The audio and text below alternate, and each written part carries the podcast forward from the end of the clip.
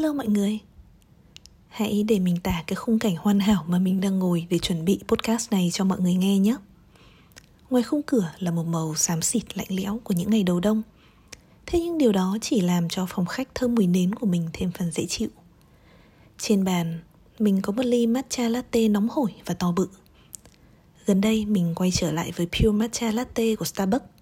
Không phải vì nó ngon hay là có điều gì hợp khẩu vị mình hơn các bên khác Đơn giản là vì nó to hơn.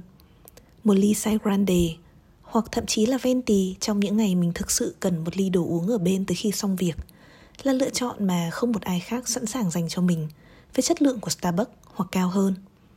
Chưa kể, nó còn đi kèm một chiếc ham and cheese croissant nóng hổi nữa. Chi Minh ở trên sofa ôm laptop cùng những thơm ngon ngọt ngào đấy ở cạnh. Mình cảm thấy mình đang được nghỉ dưỡng nhiều hơn là làm việc hôm nay chúng ta sẽ nói về điều gì nhỉ mình lục lọi ký ức và chọn lọc giữa những chủ đề khiến mình nghĩ về khá nhiều trong tuần vừa rồi cách đây ít lâu mình có một bài viết về threads ở trên instagram hà chu works tóm tắt nội dung của bài viết đấy là cái cách mà threads ra mắt khiến mình cảm thấy mục đích thương mại của nó quá rõ ràng và thậm chí lấn lướt cả cái giá trị cốt lõi mà một nền tảng mạng xã hội nên mang lại. Bởi vậy, mình không đánh giá nó quá cao. Đồng ý rằng mọi sản phẩm đều cần phải có tính thương mại và ai chưa riêng Meta thì không rảnh để tạo ra một sân chơi vu vơ phi lợi nhuận cho người dùng. Thế nhưng cốt lõi của mọi sản phẩm vẫn phải là giá trị mà nó mang lại. Và ngoài việc nhìn na ná Twitter, bây giờ là X, thì giá trị của Thread thực sự mơ hồ trong mắt mình. Mình đoán rằng với cùng một lý do giống như những gì mình cảm nhận Mà sự ra mắt của Thread có vẻ chỉ rầm rộ ngay khi chào sân Rồi sau đó nhanh chóng trở thành một quả bom xịt một dự án chung cư cao cấp hứa hẹn đa tiện ích Nhưng không có nhiều người hào hứng chuyển về Tuy nhiên nói vậy Không có nghĩa là mình bi quan về tương lai của Threads. Cần phải khẳng định rằng mình không thích cái cách mà Meta ra mắt Threads. Còn bản thân mình chưa có một cảm xúc cụ thể gì với mạng xã hội này mình tin rằng một nền tảng mạng xã hội thực sự chỉ là một mảnh đất trống, một khu chung cư mới xây. Những người tới đó sinh sống, vun vén, phát triển mảnh đất mới thực sự tạo nên tính cách cho mảnh đất đó. Và việc mà những người bên lề như mình cần làm là kiên nhẫn chờ đợi một chút. Trong tình cảnh đất chật người đông và bội thực quảng cáo trên mọi nền tảng như ngày nay, việc mà sẽ có những nhóm người muốn di cư ra một mảnh đất rộng rãi hơn, vắng vẻ hơn, tự do hơn là điều hiển nhiên. Và thành thật mà nói, mình vô cùng tò mò.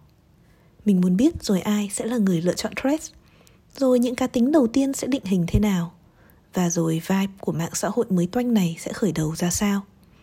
Đó đều là những điều mà càng có nhiều kinh nghiệm, mình càng không dám mạnh miệng dự đoán. Chúng chẳng có một quy luật nào đâu, và đều là trò chơi random của rất nhiều những biến số mà mình không thể nào nắm hết cả. Sau khi hoàn thành bài viết ấy, một cách tự nhiên, mình chú ý tới Threads nhiều hơn có hai điều thường xảy đến với mình khi mình viết hoặc là mình sẽ chút bỏ được toàn bộ những suy nghĩ tâm tư sắp xếp được tất cả những rối bời và chất chứa trong lòng thành con chữ để rồi từ đó đặt nó ra khỏi tâm trí hoàn toàn có thể nói việc viết giúp mình hiểu mình hơn và nhờ hiểu mà nhẹ lòng cho qua hoặc là mình sẽ bắt đầu một mối quan tâm mới và chính chủ đề mà mình vừa viết đặc biệt là khi nó có một cái kết mở như threads, mình như một độc giả háo hức tìm kiếm kết luận cho chính bài viết mình vừa đọc vậy. Và thế là mình ghé Threads nhiều hơn. Và mình tìm thấy gì ở đó ư? Mình tìm thấy một nơi vừa có phần dành cho mình nhưng cũng vừa không.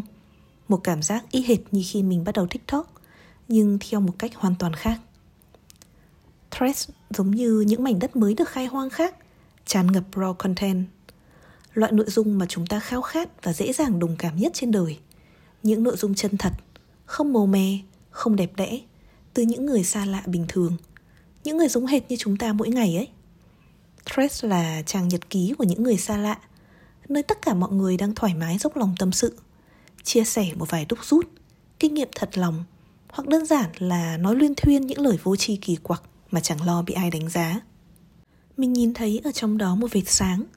À, mảnh đất này có tiềm năng đây mọi mạng xã hội thành công đều bắt đầu từ việc mang lại một safe zone, một comfort zone để người dùng có thể thoải mái là chính mình khi chia sẻ một điều gì đó.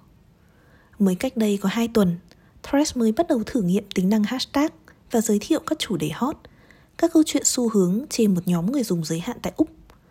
Vậy nên nếu bạn mở Threads ra vào ngày hôm nay, bạn sẽ cần nhiều thời gian để tự tìm ra trending topic cho riêng cái Threads của mình. À, và cũng phải nói thêm rằng trending topic ấy phụ thuộc những nội dung và tài khoản được đề xuất tới bạn.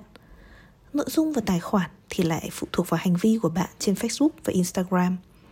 Một phép bắt cầu công kênh nhưng quan trọng để chúng mình hiểu rằng trending topic của threads của mình chưa chắc đã giống của bạn. Thế nhưng theo mình tham khảo threads của bản thân, một người làm F&B và một vài người xung quanh, ai nấy đều quan tâm tới việc ăn uống, thì một từ khóa đã xuất hiện lặp đi lặp lại. Một từ khóa đang ở ngay trong tay mình ngay lúc này. Vâng, mình thấy rất nhiều matcha. Bên cạnh cuộc tìm kiếm không mệt mỏi những ly cà phê ngon, những địa điểm để work date hay study date hoàn hảo nhất, thì một cuộc săn lùng mới rõ ràng đang diễn ra. Cuộc săn lùng những ly matcha và đặc biệt là những ly matcha latte ngon. Ồ, chúng ta đã sẵn sàng cho những quán specialty matcha bar chưa nhỉ? Đấy là câu hỏi đầu tiên bật lên trong đầu mình. Mình đã nghĩ về điều này từ rất lâu rồi. Bởi có lẽ cá nhân mình là người uống matcha trước khi uống cà phê và mình tìm thấy quá nhiều những điểm tương đồng lẫn tương phản giữa hai nhóm nguyên liệu này. Hãy bắt đầu với những điểm tương đồng trước nhé.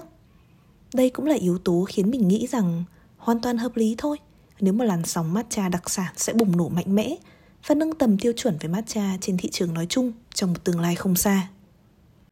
Thứ nhất, sự phong phú trong hương vị và chất lượng của nguyên liệu gốc. Cà phê và matcha rất giống nhau ở chỗ sự khác biệt trong chất lượng tạo nên sự khác biệt trong hương vị vô cùng rõ nét. Giải hương vị và chất lượng của bản chất sản phẩm kéo đủ dài, cách nhau đủ xa trong cả giá thành lẫn trải nghiệm vị để có thể tạo nên những thương hiệu matcha đặc sản riêng và độc lập với dòng matcha thương mại chúng ta thường gặp. Thứ hai, sự tự do và đa dạng trong giải hương vị của sản phẩm đến từ nguyên liệu gốc. Khả năng sáng tạo với matcha là bất tận, cũng giống như với cà phê vậy.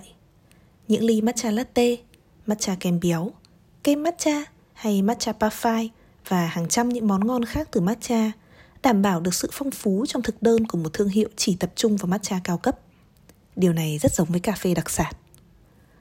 Thứ ba, tính quý hiếm và có phần trang trọng của nguyên liệu gốc. Matcha không chỉ có một câu chuyện nguồn gốc đơn thuần, nó có cả một lịch sử đằng sau lưng. Matcha có chiều sâu và có rất nhiều góc độ để khai thác trong trải nghiệm khách hàng, như là quá trình lựa chọn matcha phù hợp, quá trình pha chế và cuối cùng mới là quá trình thưởng thức. Điểm chạm càng nhiều thì cơ hội để gây ấn tượng và thuyết phục với khách hàng lại càng lớn.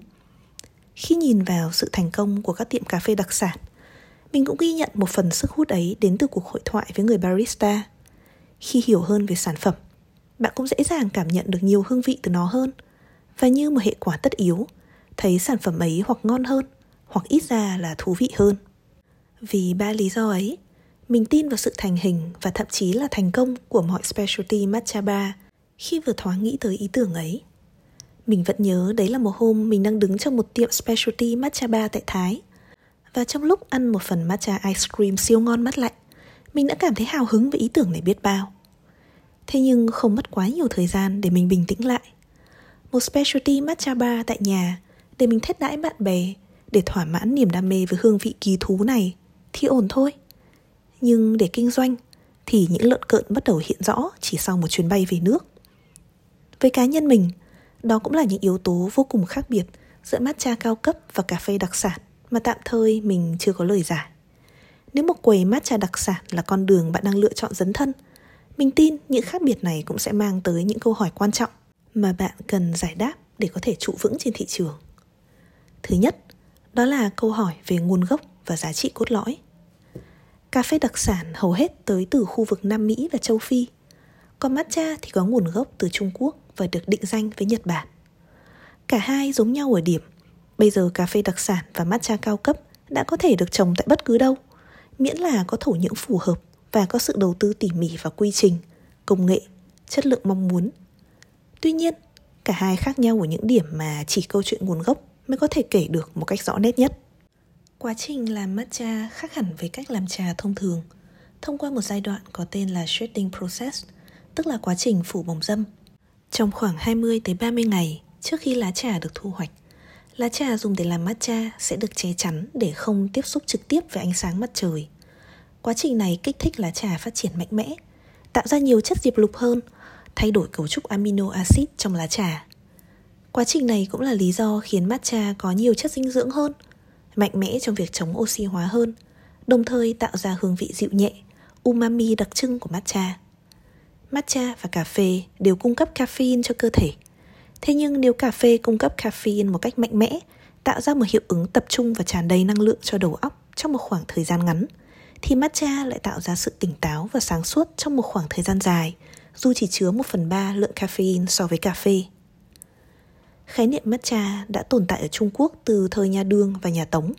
Truyền thuyết kể rằng một chiếc lá trà đã vô tình rơi vào một tách nước nóng của hoàng đế Minh Thần Đông, vô tình được ủ trong đó đủ lâu và hòa ra nước hương vị cũng như mùi thơm đặc trưng của mình. Hoàng đế cảm nhận được trọn vẹn nét đẹp của ly trà đầu tiên ấy và đưa nó trở thành một phần quan trọng trong văn hóa Trung Hoa. Thế nhưng matcha chỉ thực sự trở thành một tinh túy, một nghi lễ khi đến với Nhật Bản vào thế kỷ 12. Khi này, lá trà đã được trồng một cách phổ biến, được xử lý vừa đủ để dừng quá trình oxy hóa, sau đó xay thành bột mịn và trở thành sản phẩm matcha như chúng ta biết tới ngày hôm nay. Tuy nhiên, sự trân trọng đặc sắc dành riêng cho matcha lúc này chưa hề hình thành. Chỉ khi những nhà sư Nhật Bản đã nhận thấy những tác dụng kỳ diệu của matcha không chỉ lên sức khỏe mà còn giúp cho tâm trí tập trung hơn, thần trí bình tĩnh hơn khiến việc thực hành thiền luyện được hiệu quả hơn thì matcha mới được nâng tầm và trở thành một phần quan trọng trong Phật giáo. Đó là lúc việc thưởng thức matcha được phát triển thành một nghi lễ. Trong đó quá trình chuẩn bị và thưởng thức matcha là một nghi thức để giúp người Phật tử rèn luyện mindfulness và harmony.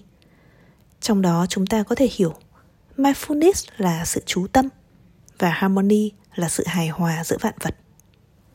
Với sự chú tâm, đó là sự tập trung tuyệt đối vào khoảnh khắc hiện tại, vào quá trình từ chuẩn bị tới thưởng thức ly trà. Để thông qua đó, con người tìm lại được với sự bình tĩnh và sáng tỏ trong tâm trí. Còn với sự hài hòa, thì đó không chỉ là sự hài hòa của ly đồ uống matcha trong hương vị, mà còn là sự hài hòa giữa không gian và con người, giữa những dụng cụ sử dụng trong quá trình pha chế, giữa người mời trà và người thưởng trà. Có thể nói matcha vẫn luôn được gắn chặt với những nghi lễ và nghi thức phản ánh các giá trị trong Phật giáo. Ngày nay, khi yếu tố tôn giáo không còn mạnh mẽ như xưa, thì tính nghi thức và trải nghiệm về mindfulness, harmony mà matcha mang lại vẫn không hề thay đổi. Qua hàng trăm năm phát triển và xây dựng một định nghĩa mang đầy tính Phật giáo trong tâm trí người sử dụng, thì tới ngày nay, mỗi khi tìm kiếm về với matcha, cá nhân mình nghĩ rằng trong vô thức, mỗi người khách hàng đang tìm kiếm một chút gì đó tĩnh lặng, một giá trị về tinh thần và tâm trí sâu sắc hơn là chỉ một ly đồ uống thông thường, dù chỉ một chút thôi. Mỗi sản phẩm matcha bởi vậy mà luôn gắn liền với những hình tượng nhận diện như là chậm rãi, tư tốn, tĩnh lặng.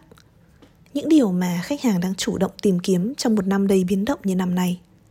Hay có lẽ một phần vì vậy mà matcha lại đang trở lại thành xu hướng đấy nhỉ? Điều này hoàn toàn khác biệt với cà phê. Cà phê từ khi được đón nhận đã là một sản phẩm thương mại. Công dụng của cà phê đến nhanh chóng và mạnh mẽ. Hương vị của cà phê cũng đa dạng và phong phú một cách dễ dàng nhận thấy hơn matcha rất nhiều. Tính trình diễn và tầm quan trọng trong quá trình pha chế của cà phê là những khái niệm mới được bổ sung gần đây với sự ra đời của cà phê đặc sản, chứ hoàn toàn không phải một phần cố hữu trong trải nghiệm với cà phê. Matcha thì hoàn toàn ngược lại quá trình pha chế matcha mang một ý nghĩa sâu sắc và quan trọng với người thưởng thức, đôi khi hơn cả bản chất hương vị. Và cũng chỉ mới gần đây thôi, hương vị của matcha mới được phổ cập hóa, trở nên phong phú và đa dạng hơn, khiến những sản phẩm matcha đứng một mình có chỗ đứng hơn mà không cần đi đôi với một trải nghiệm pha chế mindfulness, harmonious trọn vẹn cho từng vị khách thưởng trà. Vậy nếu bạn mở một specialty matcha bar bạn sẽ lựa chọn tập trung vào hành trình hay vào hương vị của sản phẩm. Đó là câu hỏi đầu tiên mà mình xin dành tặng bạn, dựa trên khác biệt đầu tiên giữa cà phê đặc sản và matcha cao cấp. Khác biệt thứ hai mà chúng ta có thể nhận thấy, đó là khác biệt trong các thước đo về tiêu chuẩn chất lượng. Không cần phải làm trong ngành cà phê, có lẽ bạn cũng dễ dàng nhận ra rằng cà phê đặc sản là một cái gì đó cần chính xác tới từng ly từng tí. Ở đây không có chỗ cho sự thiếu chính xác bước vào một cuộc thi barista tầm cỡ thế giới Chỉ cần quá giờ 3 tới 5 giây là phần thi của bạn bị loại. Cà phê đặc sản chất lượng 80 điểm và 82 điểm không hề giống nhau.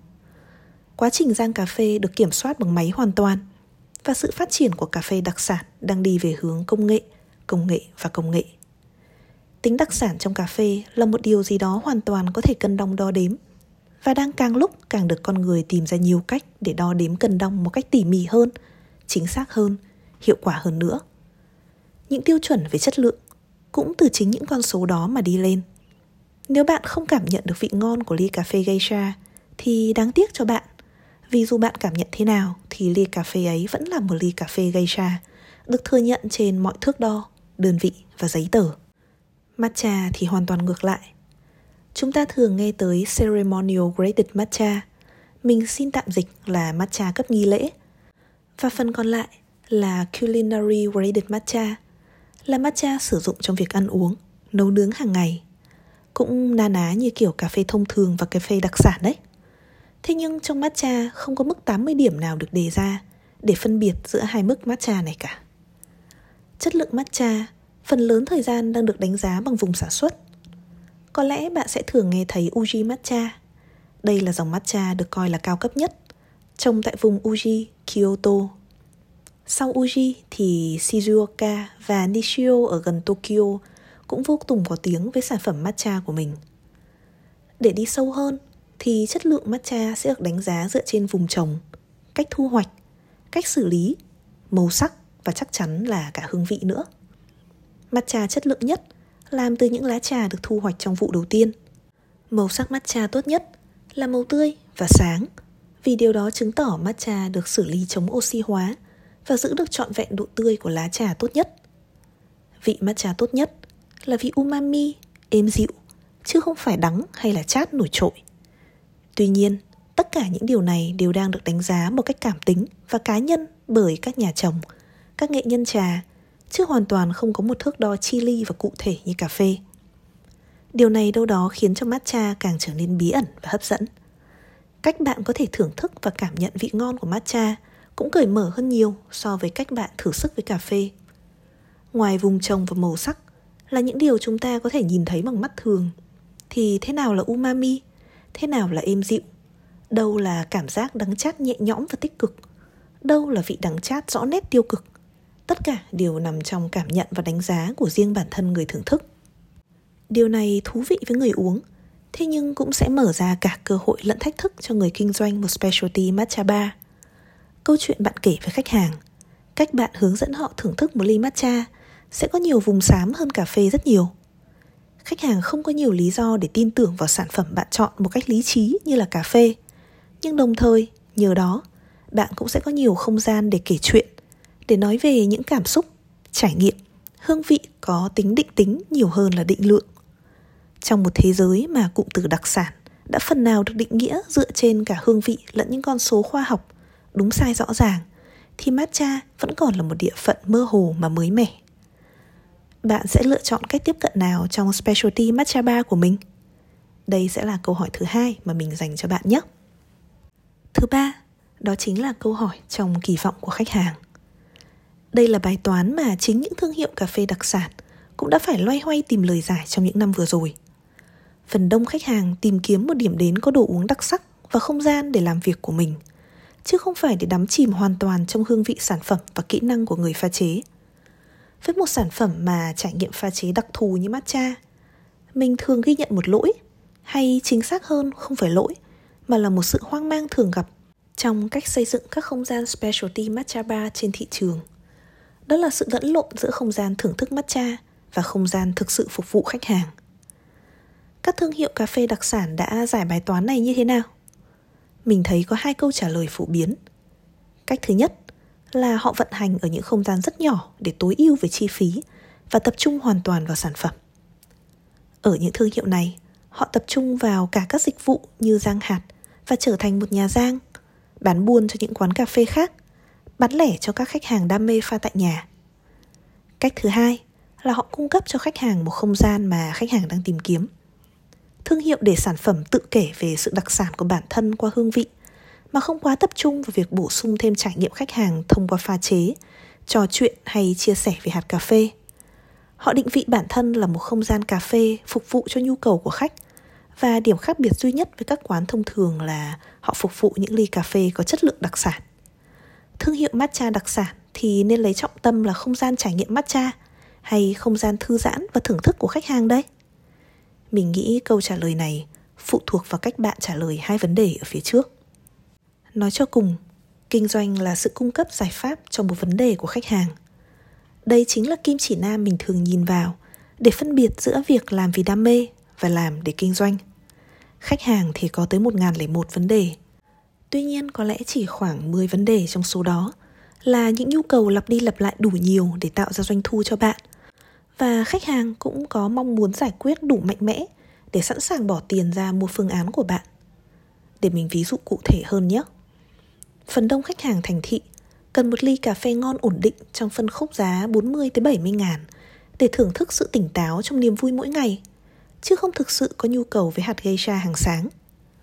Tương tự, nếu bạn mong muốn phục vụ một ly matcha chuẩn mực nghi lễ cao cấp nhất, thì bạn đang lựa chọn giải quyết một vấn đề nơi tập khách hàng mục tiêu có số lượng rất nhỏ và tần suất khách hàng có nhu cầu cụ thể đó cũng không hề cao.